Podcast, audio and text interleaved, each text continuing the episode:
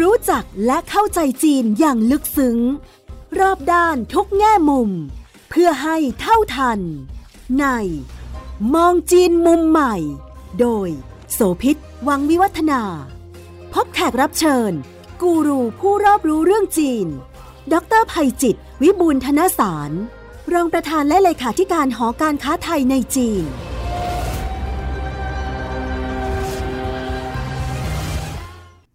是怎么把我们找到的耶？哇哦！那我们来跟大家聊一聊吧。我们还有很多宝宝下面 ต้อน 扣 รับ 要 คุณผู้ฟัง 菜 ทุกท่าน 要 มา 那个 พบ 板镰 กับ 刀 ม 架 อง 的 จีน 刀 มุม 架 ใหม่ 下面是 ทาง 可以 ไทย 拿出 PBS 来 Podcast ค่ะ เสียงที่ได้ยินเมื่อช่วงต้นรายการนี่ก็คือตัวอย่างของการไลฟ์สด การวิดีโอสตรีมมิ่งที่เป็นการถ่ายทอดสด การขายสินค้าทางออนไลน์ของจีนค่ะ ธุรกิจนี้เนี่ยเติบโตอย่างก้าวกระโดด ปี 2 ปีที่ผ่านมานี้นะคะ รายได้ในอุตสาหกรรมเฉลี่ยเนี่ยนะคะก็เรียกว่านับแสนล้าน นี่ไม่ใช่เป็นเพียงแค่แนวโน้มค่ะคุณผู้ฟัง แต่มันจะเป็นปัจจัยที่สำคัญ แล้วก็เป็นพื้นที่สำคัญสำหรับการค้าการขายในโลกอนาคตที่กำลังมาถึงด้วย เมื่อผูกโยงกับสถานการณ์ของโควิด -19 ที่เรายังจัดการกับมันไม่ได้ เรากำลังจะมาถอดกรณีศึกษาของจีนนะคะ ว่ามันประสบความสำเร็จมากมายขนาดไหน แล้วมันจะเป็นโอกาสยังไงสำหรับเรื่องของการค้าการขายที่คนไทยของเราจะได้มองลงไปอย่างลึกซึ้งรอบด้านมากขึ้น วันนี้ดรภัยจิตวิบูลย์ธนสาร รองประธานและเลขาธิการหอการค้าไทยในจีนจะมาคุยกับเราค่ะ สวัสดีคุณโสภิตแล้วก็ท่านผู้ฟังทุกท่านครับ ตัวเลขของอุตสาหกรรมที่เรียกว่าใช้การไลฟ์สดที่ได้รับความนิยมมากของจีนเนี่ยมูลค่าของเศรษฐกิจมันใหญ่ขนาดไหนคะโอ้ถ้าพูดถึงตัวเลขปีนี้เนี่ย ผมคิดว่าทะลุ 1 ล้านล้านหยวน เมื่อสักครู่คุณโสภิตพูดถึงระดับแสนแสนล้าล้านนหยวนเนี่ยนะเล็กไปแล้วใช่ไหมปีคะนี้ผมเชื่อมั่นว่าทะลุ 1 ล้านล้านหยวนทั้งที่จริงๆ แล้วเขาเริ่มมาเพียงแค่ 5 ปีเองนะอืมนะอาลีบาบาเนี่ยเริ่มทำเถาเป่าไลฟ์ครั้งแรกในเมื่อปี 2016 หลังจากนั้นเนี่ยมันก็เริ่มขยายตัวขึ้นโดยลำดับ ปี 2018 เขาก็ทะลุขึ้นมาแตะระดับแสนสามหมื่นล้านอืมแต่หลังจากนั้นเขาก็ยังขยายตัวในระดับ 2 เท่าอะคือ 200 กว่าเปอร์เซ็นต์ หรือปีถัดมาอีกร้อยกว่าเปอร์เซ็นต์ จนกระทั่งเมื่อปีที่แล้วเนี่ย เจอวิกฤตโควิด แต่ live streaming มันเหมือนสถานการณ์สร้างวีรบุรุษค่ะโอ้โห live streaming เป็นที่นิยมมาก เพราะคนอยู่กับบ้านนะครับเลยเป็นโอกาสในการทำมาหากินนะครับขายของสดไลฟ์สดออนไลน์ ปรากฏว่าขึ้นไปแตะ9 6 0 0 0 0 ล้านอืม เมื่อปีที่แล้ว ถ้าผมดูทิศทางแนวโน้มอย่างนี้เนี่ยนะครับปีนี้ทะลุ 1 ล้านล้านหยวนแน่นอน มีข้อมูลจากการวิจัยแล้วก็รายงานทางการของทางจีนเองหลายตัวเลขที่สำคัญทั้งหมดทิศทางเดียวกันก็คือกราฟเป็นขาพุ่งขึ้น อย่างกระทรวงพาณิชย์จีนนะคะบอกว่าครึ่งแรกปีที่แล้วเนี่ยบอกว่ามีการจัดไลฟ์สดอีคอมเมิร์ซของจีนมากกว่าร้อยล้านครั้งนะ แล้วก็มีคนแบบว่าจำนวนสะสมในการดูเนี่ยก็คือ 50,000 บวกบวกๆเฉลี่ยแล้วแต่ละวันเนี่ยจัดไลฟ์สดกันเป็น 50,000 ครั้ง คือทั่วประเทศจีนว่างั้นเถอะหรือว่าอย่างการอ่าค้นคว้าวิจัยอย่าง iMedia Research เนี่ยบอกมาประเมินค่ะบอกว่าอุตสาหกรรมก็ทำให้มัน9 0 0 0 0กว่าล้านเนี่ยอาจารย์บอกมันจะขยับเป็นล้านล้านด้วยเนี่ยนะ ตัวเลขของคนครับใช้งานปี 2019 ปีที่แล้วเนี่ยคือ 500 ล้านเขาประมาณว่าสิ้นปีเนี้ยมันจะขยับขึ้นมาอีกถึง 20 กว่าล้านเป็นอย่างต่ำการถ่ายทอดสด การซื้อการขายของก็แล้วกันเนาะถ้าบ้านเราเนี่ยยังเป็นของกินถ้าเป็นส่วนใหญ่ของใช้เป็นของขนาดเล็กอะค่ะ แต่ของจีนนี่หมวดหมู่สินค้าและบริการ มันตั้งแต่ลิปสติกรถบรรทุกจรวดก็ขายมาแล้ว แล้วก็ของแปลกๆอีกหลายอย่างที่เราไม่คิดมันมีสถิติที่น่าสนใจที่เรียกแปลกและบ้านอื่นเมืองอื่นไม่มีเนี่ยเป็นไงคะอาจารย์ ตัวอาหารและเครื่องดื่มก็ยังเป็นเบอร์หนึ่งอยู่ในแง่ของจำนวนการไลฟ์ขายหมวดนี้เนี่ยตัวที่สองเนี่ยจะเป็นกลุ่มสินค้าแฟชั่นครับอืพวกเสื้อผ้ารองเท้าอะไรต่างๆค่ะนะครับตัวที่ 3 เป็นเครื่องสำอางแล้วถึงตามมาด้วยพวกข้าวของเครื่องใช้ภายในบ้านอุปกรณ์ต่างๆ ไล่ไปจนถึงเรื่องของพวกกีฬาอะไรเพราะฉะนั้นจะเห็นได้ว่าของเนี่ยจะค่อนข้างใกล้ตัว live streaming ในเมืองจีนวันนี้เนี่ยมันพัฒนาไปไกลมาก เดี๋ยวนี้ขายเฟอร์นิเจอร์ ขายบ้าน ขายรถยนต์พอชเดี๋ยวนี้ยังขายผ่าน live streaming นะหรือแม้กระทั่งเอ่อเรือยอชต์นะครับมีบางคนบอกว่าต่อไปเนี่ยเครื่องบินเนี่ยจะขายกันผ่าน live streaming เป็นเรื่องปกติค่ะนะครับอันนี้ก็เป็นทิศทางแนวโน้มที่กำลังเกิดขึ้นครับรถบรรทุกก็ขายมาแล้วเลยนะคะ ซันใช่ครับ truck นี่สตรีมมิ่งขายรถบรรทุกบนแพลตฟอร์มโต่วอิน หรือว่า TikTok เนี่ยนะคะทำยอดขายได้ 2 ชั่วโมงถึง 186 คันในการเปิดตัวเมื่อปีที่แล้วครับอย่างบริษัทเครื่องสำอางอย่าง Forest Cabin ที่มาจากเซี่ยงไฮ้เนี่ยนะคะ จากเดิมโควิดเนี่ยทำให้ต้องปิดสาขากว่าครึ่งหนึ่ง ทั้งหมดสาขาทั้งประเทศเนี่ยมากกว่า 300 แห่งก็ปิดไปสักครึ่งหนึ่ง แล้วช่วงที่เวลาทำเงินได้คือช่วงตรุษจีนรายได้ก็ลดลงไป 90กว่าเปอร์เซ็นต์พอมีไอ้เครื่องมือตัวนี้มาเนี่ยก็ลองเขาเรียกว่าลองพื้นที่ใหม่ 15 วันขายของได้กำไรถึง 45%เมื่อเทียบกับปีก่อนนั้น ก็เลยเปลี่ยนวิธีตอนนี้เลยกลายเป็นว่าบริษัทเครื่องสำอางเจ้านี้ เทรนพนักงานมากกว่า 1,600 คนให้ฝึกการถ่ายทอดสด เพื่อจะขายของออนไลน์ แล้วก็ทำให้ยอดขายเนี่ย 90%เนี่ยในสัดส่วนของรายได้ทั้งหมดมาจาก การขายออนไลน์ ร้านอาหารก็เหมือนกัน ตอนนี้ของจีนเขาประยุกต์คือใช้วิธีการเอาเชฟมาทำอาหารโชว์ แล้วก็ขายออนไลน์แทนหน้าร้านที่ถูกปิดลง อันนี้เป็นตัวอย่าง รถยนต์ที่อาจารย์พูดถึงเมื่อสักครู่ ก็มีการถ่ายทอดสดเพื่อแสดงสมรรถนะรถยนต์แล้วก็ขายได้ด้วยครับมันกว้างไกลและประเภทหมวดหมู่มัน เยอะแยะไปหมดเลยนะคะอาจารย์ ตัวตัว content มันมันมีชีวิตชีวา บริษัทแต่ละแต่ละแห่งหรือแบรนด์แต่ละแบรนด์เนี่ยก็พยายามจะเอา live streaming เนี่ยมาใช้ประโยชน์นะให้มากที่สุด เพื่อที่จะต่อยอดเรื่องของการขาย ถ้าเราดูอย่างปีที่แล้วเนี่ยมันเป็นช่วงโควิดใช่ไหมคนมันออกมาซื้อหาข้าวของลำบาก แต่ในทางกลับกันก็คือคนอยู่ใช้เวลาอยู่ในบ้านเยอะมันก็เลยเหมือนกับว่ากลายเป็นกึ่งกึ่งภาคบังคับนะเป็นช่องทางออกให้คนไม่รู้สึกอึดอัดเมื่อบางคนบอกว่าเป็นยาเสพติดอะแต่ว่าเป็นยาเสพติดเรื่องการช้อปปิ้งการจับจ่ายใช้สอยนะครับซึ่งตรงเนี้ย live streaming ก็เข้ามาเติมเต็ม พอเครื่องมือนี้ได้รับความนิยมมากขึ้นทางจีนเขาก็เลยเอามาใช้เป็นเครื่องมือ เช่น ไปจ้างอินฟลูเอนเซอร์ซึ่งรายได้ดีมาก แล้วบางคนนี่ก็เป็นเรียกว่า มือทองหรือเป็นมืออาชีพมากๆ ก็เกิดสถิติแปลกๆด้วย อาจารย์เล่าถึงเรื่องนี้หน่อยได้ไหมคะว่ามีตัวอย่างแบบไหนบ้าง พอ live streaming มันเป็นที่นิยม แต่ละแบรนด์อยากจะสร้างจุดขายของตัวเองนะครับบางคนก็ live streaming ยาวเลยทำลายสถิติ World Guinness Record เลยนะ 11 วันนะเกือบ11 วันนะ259 ชั่วโมงกว่าๆนะครับเมื่อปลายปีที่ผ่านมาเองเนี่ยเมื่อระหว่างวันที่ 16 ถึงวันที่ 27 ธันวาคมที่ผ่านมา หรือถ้าเรามองจากสถิติของของจำนวนผู้ชมนะ ผมคิดว่าวันนี้เนี่ยเวยยาที่มีปัญหาเรื่องดาราศิลปินอะไรต่างๆในเมืองจีนนะณขณะนี้เนี่ยเมื่อปีที่แล้วเขาก็สร้างสถิติเอาไว้ เขามีผู้ชมเข้ามาคืนเดียว 37 ล้านคน 37 ล้านคนนี่ครึ่งประเทศไทยนะมากกว่าครึ่งประเทศไทยอีกอืมนะครับในช่วงหยุดยาววันแรงงาน คืนนั้นเขาขายไป 3,000 กว่าล้านหยวน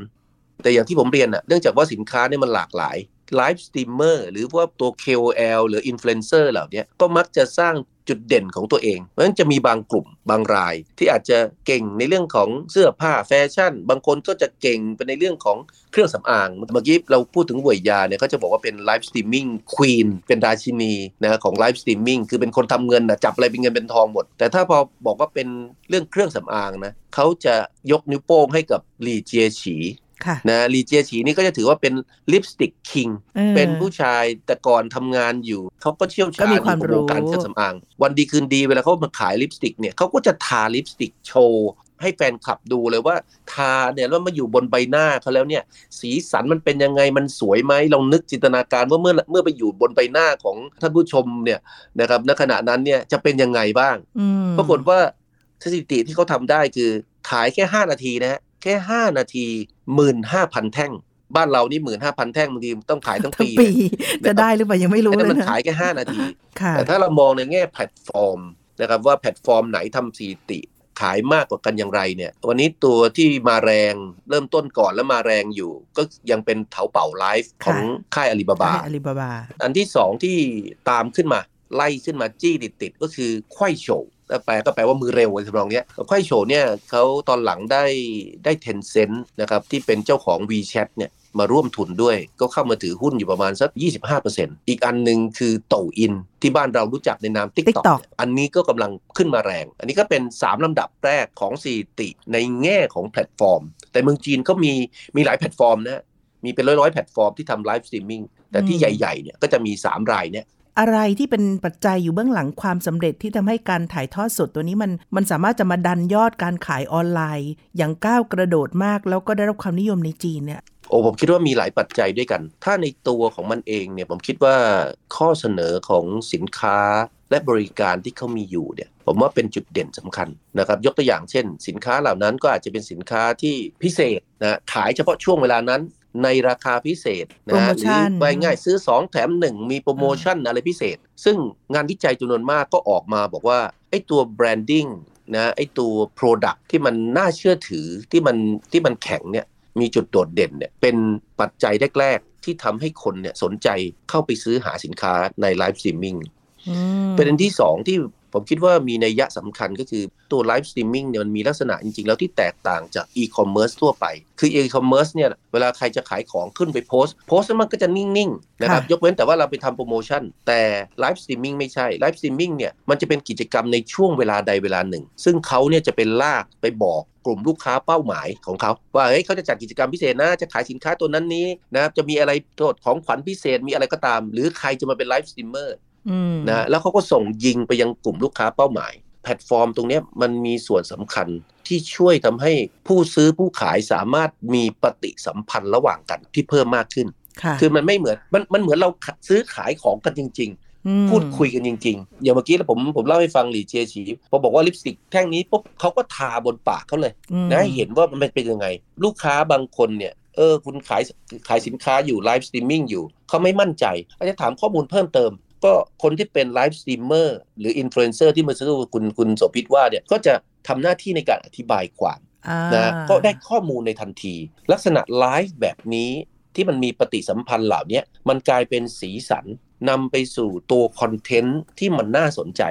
คนที่จะขายของบางทีเขาอาจจะเตรียมคอนเทนต์ไว้ก่อนนะว่าเอ้ยเขาจะเอาอะไรมาเป็นตัวจูงใจ เช่น จะมี live streamer คนไหนนะครับที่ดังๆ นะมาจัดรายการ เอระหว่างนั้นจะเอาเพลงอะไรมาประกอบ หรือจะมีวิดีโอคลิปมีไลฟ์สด การเต้นการรำที่เกี่ยวข้องกับสินค้า หรือแม้กระทั่งการสาธิตสินค้านะที่เมื่อสักครู่เราคุยกันไปเนี่ยตรงเนี้ยเป็นคอนเทนต์ที่บางทีผู้ขายเตรียมเอาไว้ แต่ขณะเดียวกันผู้ซื้อก็มีสิทธิ์ที่จะร่วมสร้างคอนเทนต์คือจริงๆแล้วบ้านเราเราเคยคุยกันบางทีรายการทางวิทยุรายการทางทีวีเนี่ยที่มีถามตอบมันเป็นสิ่งที่จูงใจให้คนเนี่ยอยาก ติดตามรายการค่ะมันเหมือนนะเข้าไปถามปุ๊บอ้าวเขารู้เลยเขาตอบกลับมาแล้วตอบมาที่ชั้นทำนองนั้นไอ้ live streaming ก็เหมือนกันพอถามเข้าไปมันก็ขึ้น feeding มันไปไกลถึงขนาดบอกว่าตัว live streamer ที่มาเนี่ยเขาไลฟ์ไลฟ์ไปใช่ไหมเขาอธิบายสินค้าเขาขายนู่นขายนี่ถูกใจผู้ซื้อนะ ผู้ซื้อให้รางวัลอาจจะส่งโทเก้นให้เงินให้รางวัลสำหรับของแพลตฟอร์มจีนน่ะมันยังมีขยายไม่ใช่แค่ซื้อขายเฉพาะสินค้า ถ้าเทียบบ้านเราเหมือนนักร้องถูกใจแล้วมีแม่ยกมาให้พวงมาลัยแบบนั้นนะโทเค็นใช่ครับเป็นของขวัญของใช่ครับรางวัลให้กับ คนที่มากำลังถ่ายทอดสดอยู่ด้วย เพราะฉะนั้นแสดงว่ารายได้อินฟลูเอนเซอร์อาจจะมา 2 ทาง 1 ค่าจ้างที่สูงมากอยู่แล้วนะสองก็คือยิ่งบริการดีเท่าไหร่ พูดจาโน้มน้าวได้สนุกมีเสน่ห์มีเอกลักษณ์มากแค่ไหน ได้รางวัลจากผู้ซื้อก็เป็นรายได้ที่เพิ่มเติมแล้วก็ไม่น้อยเหมือนกันด้วยอีกทางหนึ่ง เพราะฉะนั้นบางทีเดี๋ยวนี้เนี่ยนะพวก live streamer เนี่ยนะไปจัดรายการเนี่ยถูกจ้างเนี่ยนะบางทีเจ้าของบริษัทไม่ได้ว่าจะจ่ายตังค์อะไรแพงนะนะครับอ่าบางทีจ่ายกันแค่หมื่นหยวน คุณมาไลฟ์หนึ่งชั่วโมงสมมตินะนะครับแต่คุณได้ pay per click หรือ pay per sales คือถ้าเมื่อไหร่มีคนคลิกเข้ามาชมคุณเยอะ ติดตามคุณเยอะอามี follower ใช่ไหมจำนวนที่เพิ่มขึ้นนะครับก็มีผลต่อค่าคอมมิชชั่นที่จะเกิดขึ้น ถ้าสร้างยอดขายได้มากขึ้น คุณก็ได้คอมมิชชั่นสูงได้ถึงถูกครับ20-30%เลย แล้วยังรวมไปจนถึงทิปที่จะได้ที่เราคุยกันเมื่อสักครู่นี้โทเค็นแล้วบางทีเดี๋ยวนี้คนจีนเนี่ยนะวัฒนธรรมของการให้ทิปเขาซึ่งสมัยก่อนไม่ค่อยมีเดี๋ยวนี้ไม่ใช่แล้วเริ่มเปลี่ยนเป็นแบบตะวันตกมากขึ้น แล้วมันไม่ใช่ทิปกันแค่ 20 หยวนนะบางคนมันทิปกันทีหนึ่งเป็นร้อยร้อยๆหยวนโอ้โหคุณถูกใจปุ๊บคุณตอบคำถาม ผมคุณจูงใจ ผมโพสต์ปุ๊บคุณตอบคำถามผมทันทีตัดสินใจซื้อเยอะอ้าว live streamer ก็ได้ได้คอมมิชชั่นจากการขายเยอะ แล้วยังแถมเอ้าถ้าซื้อขนาดนี้เอาของแถมไปอีก เอาไอ้นู่นไอ้นี่ไปอีก ยิ่งถูกใจใหญ่ ผู้ซื้อก็อ้าวเอาส่ง emoticon ไปเอาเพชรไปเอาจรวดไป ซึ่งไอ้พวกเนี้ยมันหมายถึงเม็ดเงินที่ไปยังกระเป๋าของ live streamer ค่ะอันนี้ก็เป็นตลาดที่เปลี่ยนแปลงไป ในเมืองจีน live streaming ที่มันพัฒนาไปเนี่ยมันไปทั้งระบบนิเวศ จริงๆ แล้วการที่จีนเขามี ระบบอินเทอร์เน็ตที่มันดีมีเสถียรภาพมีความเร็วสูง ที่เขาใช้ 5G มาในช่วง 3 ปีเนี้ยมันมีส่วนสำคัญมาก คือถ้ามันยังเป็น 4G อยู่การจะทำ live streaming เนี่ยมันก็อืดอะว่าง่ายๆอืมแต่มันติดติดขัดขัดๆแต่พอมันเป็น 5G แล้วมันรวดเร็วนะมันก็ทำให้การดูเหมือนเหมือนมันเหมือนได้ได้ไลฟ์สดกันจริง ๆ อันที่ 2 ที่สำคัญก็คือว่ามันคุ้มค่า คือถ้าเราเปิดร้านขายของนะครับเราเอาดาราดังมาพูดนะครับอย่างเก่งก็อาจจะมีคนสักหมื่นคนเอาแสนคนอะมาอยู่หน้าร้าน ใหญ่ๆ ของเราในลานใหญ่ ๆ ที่เราไปจัดเหมือนคอนเสิร์ตทำนองนี้ แต่ live streaming ไม่ใช่ ดาราดัง ๆ มันมีคน Follow ทิ้งเป็นร้อยล้านคนใช่ไหมเพราะฉะนั้นไอ้ตัว economy of scale หรือความประหยัดเนื่องจากขนาดมันสูงมากอืมนะครับถือว่าเขาจัดคืนหนึ่งมีคนเข้าอย่างเมื่อกี้เราคุยเรื่องเวยย่านะทำลายสถิติไว้ครึ่งหนึ่งของประเทศไทยมากกว่าประชากรครึ่งหนึ่งของประเทศไทย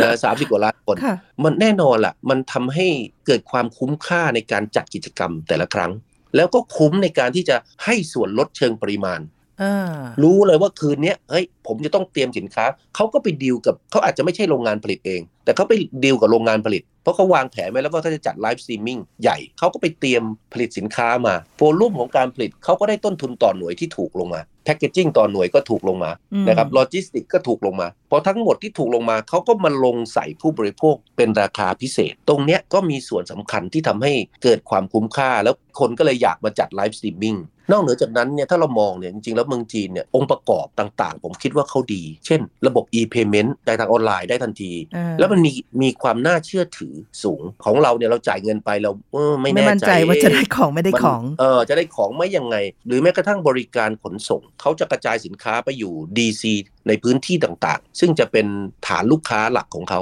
ค่ะเพราะฉะนั้นทันทีที่ชม live streaming เสร็จปุ๊บตัดสินใจจะซื้อคลิกเข้าไปห้องการค้านะว่าง่ายๆเพื่อจะไปสั่งซื้อสินค้า พอคลิกเข้าไปปุ๊บมันจะบอกเลยบอกว่าสั่งอย่างนี้คุณจ่ายเงินอย่างนี้เสร็จปุ๊บนะสินค้าจะส่งถึงคุณภายในกี่ชั่วโมง บริการจัดการขนส่งเรื่องโลจิสติกเขาดีมาก บางทีก็กลายเป็นกิมมิคเป็นเสน่ห์เพราะบางทีขายดีมากๆนะมันจะเกิดผลกลับกัน คือขายดีปุ๊บส่งของไม่ทันตัวเลขสต็อกมันหมดแล้วครับมันหมดแล้วอ่านะฮะค่ะคุณบอกว่าจะขาย 1 ล้านชิ้น นะโอ้ยขายดีมาก 1 ล้านชิ้นหมดแล้ว live streamer เนี่ยก็เป็นคนสร้างสีสัน เหมือนกับต่อรองกับลูกค้า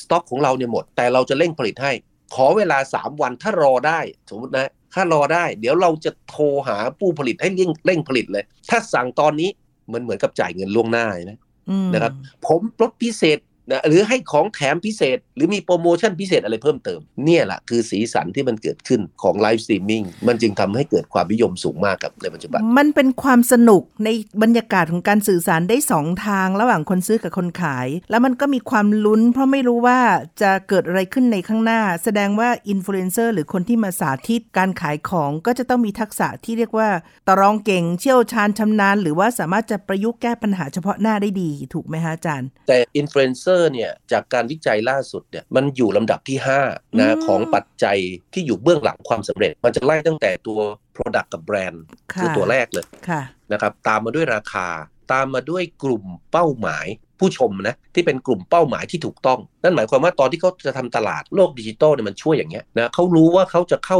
จะขายสินค้ากับกลุ่มไหน เขาก็ยิงตรงไปที่กลุ่มเหล่านั้น PR ล่วงหน้างั้นก่อกลุ่นมนัดหมายใช่ไหมฮะว่ามาเจอกันถูกครับอ่าจะมาขายของแต่อันมันนี้มีระดับของความแม่นยำของกลุ่มลูกค้าเป้าหมายสูง input ดี output ก็ก็พลอยดีไปด้วย แล้ว 4 คือกิจกรรมส่งเสริมการขายอืมจะลดแลกแจกแถมจะอะไรก็ตามนะครับห้าถึงกลายเป็น KOL นะอ๋อเรื่องที่เราอาจจะพูดถึง KOL หลายรอบแต่ KOL ยังมาเป็นระดับ 5 พอเราเห็นแล้วเนี่ยเราจะจะได้เกิดความเข้าใจว่า โอ้นะต่อไปในอนาคตถ้าเราจะทำนะ live streaming นะเราอาจจะต้องเตรียมเรื่องอะไรดูบ้างปัจจัยพวกนี้อย่างไรด้วย เมื่อเมื่อสักครู่นี้คุณคุณโสภิตพูดถึงว่าเอ๊ะแล้วถอดรหัสออกมา ผมมานั่งนึกถ้าถอดรหัสออกมาง่ายๆนะ ผมให้อยู่บน 3P P แรกคือ place คือตัวช่องทางค่ะ คือตัวแพลตฟอร์มต่างๆ ว่าเราจะไปช่องทางไหนอย่างไรนะครับแน่นอนถ้าแพลตฟอร์มมันดีนะครับมีความเสถียรมีคนรู้จักเยอะคนโหลดแอปไว้ในมือถือไว้เรียบร้อยแล้ว มันก็เป็นพื้นฐานที่ดีอืมตัวที่ 2 คือ P product ที่เมื่อกี้เราคุยเรื่องของคุณภาพสินค้าต้องดีแบรนด์มันดี แล้วยิ่งถ้ามีราคาจูงใจนะแล้วก็อาจจะมีความพิเศษสุดอะไรบางอย่างซ่อนเอาไว้ มันก็ช่วยเสริม อ่า P ตัวสุดท้ายที่เมื่อสักครู่คุณคุณโสภิตว่าคือตัว P person คือตัวอืม live streamer คือถ้าเราเราย่นย่อ 7-8 ปัจจัยเนี่ยมาจับเป็น grouping เนี่ยผมคิดว่า 3P เนี่ยคือเรื่องสำคัญค่ะซึ่งปัจจุบันเนี่ยไอ้ตัว P หลังตัวตัว person เนี่ยตัว live streamer เนี่ยมีอิทธิพลค่อนข้างสูงนะครับค่ะแล้วก็มีหลากหลายกลุ่มนะที่เข้ามามีส่วนร่วม ก็อาจจะเป็นกลุ่มของพวกศิลปินดารา อาจจะเป็นกลุ่มเซเลบนะหรือกลุ่มเจ้าของธุรกิจ หรือพนักงานในองค์กรทำการขายนะกลุ่มเหล่านี้ก็อาจจะมีลักษณะที่จุดเด่นจุดด้อยที่แตกต่างกันออกไป มันมีเสน่ห์หรือมันมีกิมมิคนะไม่งั้นบางคนบอกว่าโอ้ถ้าผมจะต้องไปจ้างดารา ศิลปินแพงๆ มาเป็น KOL มาเป็นคนผลักดันขายสินค้า ผมอาจจะหมดตังค์แล้ว ก็ไม่เป็นไรตัวคุณเองเนี่ย ซึ่งอาจจะเป็นเจ้าของบริษัทเป็นคนคิดค้นผลิตภัณฑ์ มีความรู้ความเข้าใจเกี่ยวกับผลิตภัณฑ์เหล่านั้น ก็อาจจะเป็นคนที่มาทำไลฟ์สตรีมมิ่งถ้ามีความสามารถในการนำเสนอที่ดีครับ CEO บริษัทจีนหลายเจ้า กระโดดลงมาสนามนี้ด้วย แล้วก็เป็นสตรีมเมอร์เองนะคะ อย่างเช่นผู้ผลิตเครื่องใช้ไฟฟ้าจีน Gree Electric หมินตงจูนะ ประธานบริษัทก็มาเองเลย CEO ของโบรกเกอร์ประกันภัย เฉินเผิงก็มา อันนี้ก็เป็นตัวอย่างครับว่ามันหลากหลายมากคือไม่ต้องเป็นอินฟลูเอนเซอร์เจ้าดังที่ต้องจ่ายแพงเท่านั้น อีกเงื่อนไขหนึ่งก็คือเรื่องของการขนส่ง บางเจ้าของการขนส่งมาแข่งขันกันเนี่ยเขาถึงขั้นเอาหน้าตาของไรเดอร์ขึ้นมาโชว์อะค่ะอาจารย์คุณผู้ฟัง จะเลือกผู้ส่งเนี่ยเป็นผู้ชายหรือเป็นผู้หญิง อายุประมาณไหน หน้าตาหล่อไม่หล่อ จะให้แต่งตัวแบบไหน บางที่บริษัททางการมาก จะใส่เสื้อยืดหรือมีเสื้อกั๊กแล้วก็ซอมซ่อนุ่งกางเกงยีนลากรองเท้าแตะ นั้นดูไม่งาม ก็สามารถจะสั่งได้ว่าให้ผู้ส่งเนี่ยแต่งตัวเรียบร้อยหน่อย มีคะแนนในการประเมิน ส่งเร็วไหมสินค้าเสียหายไหมให้ดาวให้ประเมินได้ เมื่อเมื่อสองสามปีก่อนเนี่ยก่อนโควิดเนี่ยนะที่เมืองจีนมีกรณีดังที่สามีเขาอยากเอาใจภรรยาเขาเขาก็ซื้อของผ่านไลฟ์สตรีมมิ่งเนี่ยฮะ เสร็จแล้วเขาก็ request ลักษณะแบบนี้ แต่เขารู้ว่าภรรยาเขาเนี่ยชอบดาราคนหนึ่งมากอืมแล้วเผอิญว่าไอ้ของที่เขาให้เนี่ยจะเป็นของขวัญครบรอบวันแต่งงาน เขาก็ request ขอจ้างดารา เป็นคนส่งของเลยอ่าแล้วขอให้ขับรถเป็นรถประเภทไหนอย่างไรนะ เอาแบบนั้นมาเลย คิดดูแล้วกันว่าคนจีนพอพอนั่นเนี่ยทำขนาดนั้นเลยนะ เพื่อสร้างความประทับใจให้กับภรรยาเขาเนี่ยนะแล้วก็เป็นข่าวดังเลยแพลตฟอร์มเขารู้ว่าโอ้เป็นวันครบรอบวันวันวันแต่งงาน เขายังอุตส่าห์เอากระเช้าดอกไม้มาให้เป็นกรณีพิเศษด้วย แต่เขาก็ทำข่าวว่าดอกไปดังเลยแล้วผมจำได้เมื่อเมื่อสักสองสามปีก่อนครับอ่านะครับเนี่ยเนี่ยก็เป็นเสน่ห์เป็นสีสันครับ คุณกำลังฟัง มองจีนมุมใหม่ ทาง Thai PBS Podcast จะมั่นใจได้ยังไงว่าซื้อของไม่ถูกหลอกลวง แน่ใจได้ยังไงอืมว่าจะไม่มีปัญหาของการซื้อขายออนไลน์ ผ่านการกระตุ้นด้วยไลฟ์สตรีมมิ่งแบบนี้ ในจีนรัฐบาลจีนเขาออกกำหนดกติกาการคุม การหลอกลวงหรือมิจฉาชีพการค้าออนไลน์ยังไงได้บ้างคะอาจารย์ บ้านเราเราเห็นตัว digital literacy มันเพิ่มสูงขึ้น คนซื้อคนเข้าโลกออนไลน์มากขึ้น ซื้อสินค้าอีคอมเมิร์ซมากขึ้น แต่ข้อเสียในขณะนี้คือระบบการบริหารจัดการการควบคุมเราเนี่ยนะไม่ค่อยดี ซึ่งผมคิดว่ามันเป็นตัวชะลอการพัฒนาหรือการเติบโตของอีคอมเมิร์ซหรือแม้กระทั่งต่อไปจะเป็นไลฟ์สตรีมมิ่งในอนาคตของบ้านเรา คือถ้าดูดูจากลักษณะของแพลตฟอร์ม มันเหมือนกันไลฟ์สตรีมมิ่งมันก็คืออีคอมเมิร์ซแต่ทำไลฟ์สดให้เห็นณขณะนั้น เหมือนมีพนักงานขายมายืนขายสินค้ามันมีสีสันมากกว่ากฎระเบียบในการกำกับควบคุมเนี่ยมันอยู่บนหลักการเดียวกัน ยกตัวอย่างเช่น คุณต้องเป็นนิติบุคคลนะสินค้าที่คุณจะมาขายต้องจดเครื่องหมายการค้าที่เป็นหมวดพิเศษที่จะจดกับการค้าในโลกออนไลน์นะตัวที่ 2 การรับประกันของเขา คือเนื่องจากว่าการจดทะเบียนนิติบุคคลในเมืองจีนเนี่ยนะมันมันสืบค้นกันได้ เพราะฉะนั้นใครที่มาขายของบนแพลตฟอร์มเหล่านี้เนี่ยจะต้องการันตี ว่ารับคืนของในระยะเวลา 7 วัน โดยไม่มีเงื่อนไขอ่าหมายความว่าเราทำไลฟ์สตรีมมิ่งวันนี้ เราทำการส่งสินค้าไปเนี่ยเงินที่เขาจ่ายเนี่ยมันยังไม่เข้ากระเป๋าเรา จนกว่าจะถึงวันที่ 7 อันนี้อาจจะทำให้พวกเรานึกต่อได้ว่า โอ้ทำไมไอ้ Ant Financial มันถึงรวยมากเลยนะไอ้ Alipay ไปเนี่ยกองไว้เพราะมันที่เขาว่ามันกอดมันกอดเงินเอาไว้อืมแล้วเงินมันมหาศาลอะก็เป็นเงื่อนไขที่ผมคิดว่า ทำให้ผู้ประกอบการเนี่ยไม่กล้าที่จะไปโกงเขาบางทีเขารับสินค้าคืนเนี่ยเขาไม่แม้แต่จะถามนะว่าทำไมคุณถึงคืนเขาคืนมาเลย แล้วเขาก็มาดูที่ว่า packaging ยังดีอยู่ไหมหรือเขาต้องเปลี่ยน packaging ยังไง เพื่อจะรีไซเคิลกลับไปขายใหม่อืมแน่นอนตัวสินค้ามันต้องยังไม่ไม่เปิดยังไม่ใช้ เห็นตัวเลขเนี่ยบางทีมันสูงถึงกว่า 20%นะคือสั่งซื้อสินค้าแล้วเนี่ยมีคืนของเนี่ย20%งั้นใครที่อยากจะไปทำอีคอมเมิร์ซก็ดีไปทำไลฟ์สตรีมมิ่งก็ดีในในเมืองจีนเนี่ยต้องเผื่อใจไว้ว่าเราจะต้องมีต้นทุนค่าใช้จ่ายในส่วนนี้ พอการันตีแบบนี้เนี่ยมันทำให้ผู้บริโภคเกิดความมั่นใจ แล้วถ้าใครเนี่ยมีปัญหานะมันจะไม่มีโอกาสเกิดเลยบริษัทนั้นนะเพราะว่าอะไรเพราะว่าเรากำลังพูดถึงแพลตฟอร์มที่มีคนหลายสิบล้านคนเข้ามาดู คุณไปเบี้ยวเขาอันนึงนะเขามีระบบการประเมินอะเหมือนเหมือนไอ้ใช่เราเราประเมินความพึงพอใจเนี่ยโอ้โห ถ้าคนเหล่านั้นรู้ข่าวเข้านะ มันแค่โพสต์ปุ๊บทุกคนเฮโลมาประเมินนะไอ้บริษัทนั้นต้องเจ๊งไปทำอแน่ย่างอื่นเลยค่ะเจ๊งแน่นอนอ่าตรงเนี้ยก็เป็นระบบที่เขาทำอย่างเข้มงวดที่สำคัญคือตัวแพลตฟอร์มก็ต้องกรอง บริษัทหรือว่าสินค้าที่จะมาขายบนแพลตฟอร์ม เพราะถ้ามีอะไรเกิดขึ้นนะแพลตฟอร์มโดนด้วยนะอืมเพราะแพลตฟอร์มเนี่ยทำหน้าที่เป็นเสมือนช่องทางจัดจำหน่าย ก็เหมือนกับห้างสรรพสินค้า มีใครเอาของที่ไม่มีคุณภาพไปขายนะในเมืองจีนเนี่ยเดี๋ยวนี้ไม่ได้โดนเฉพาะเจ้าของสินค้า แต่เลยไปจนถึงห้างสรรพสินค้าเหล่านั้นซูเปอร์มาร์เก็ตเหล่านั้นด้วย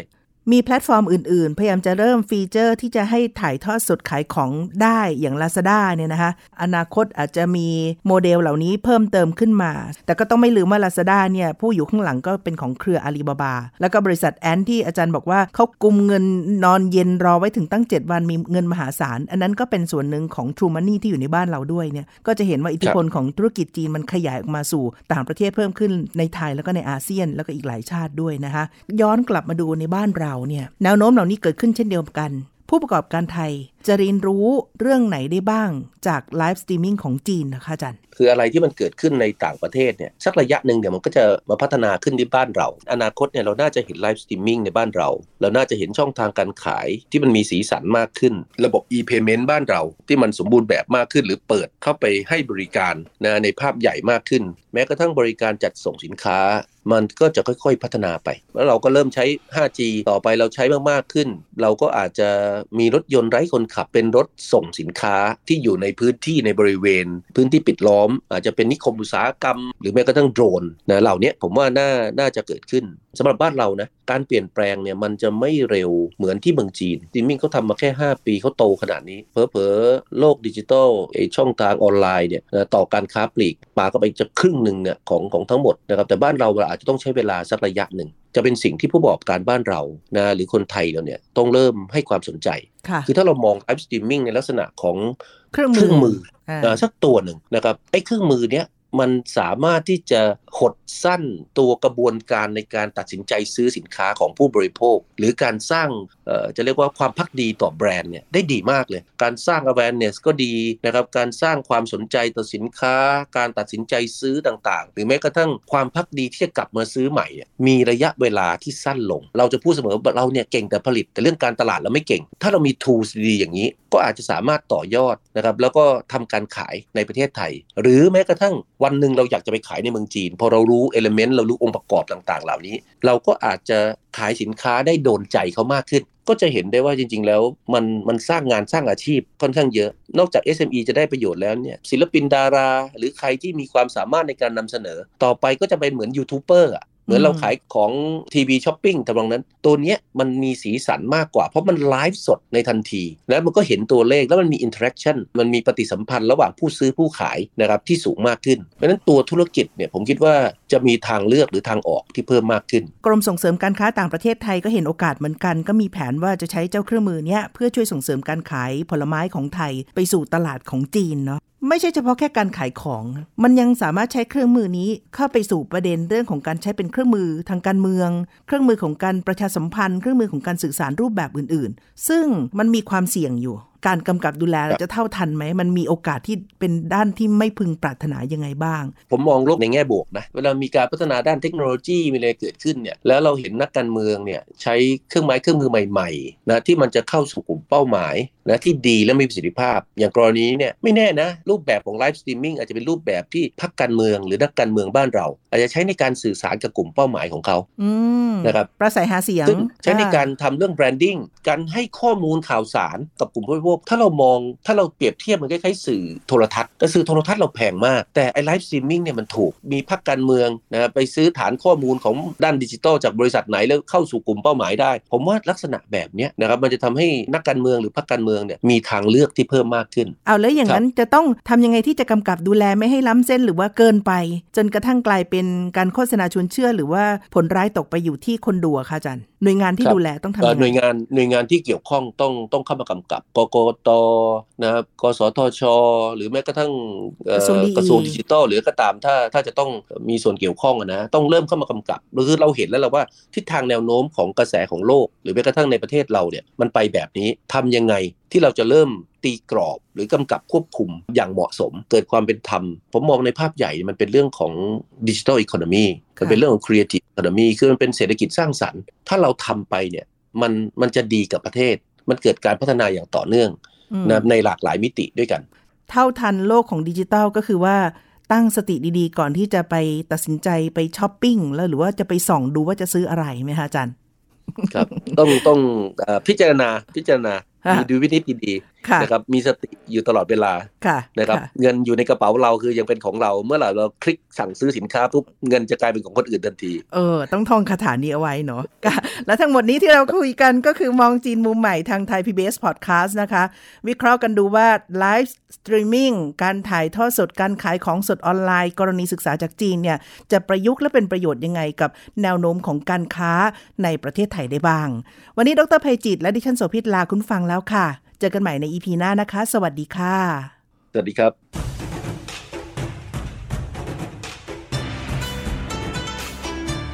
ติดตามฟังรายการ มองจีนมุมใหม่ ได้ทางเว็บไซต์และแอปพลิเคชันไทย PBS Podcast กดติดตามสื่อสังคมออนไลน์ ทั้ง Facebook Twitter Instagram และ YouTube ไทย PBS Podcast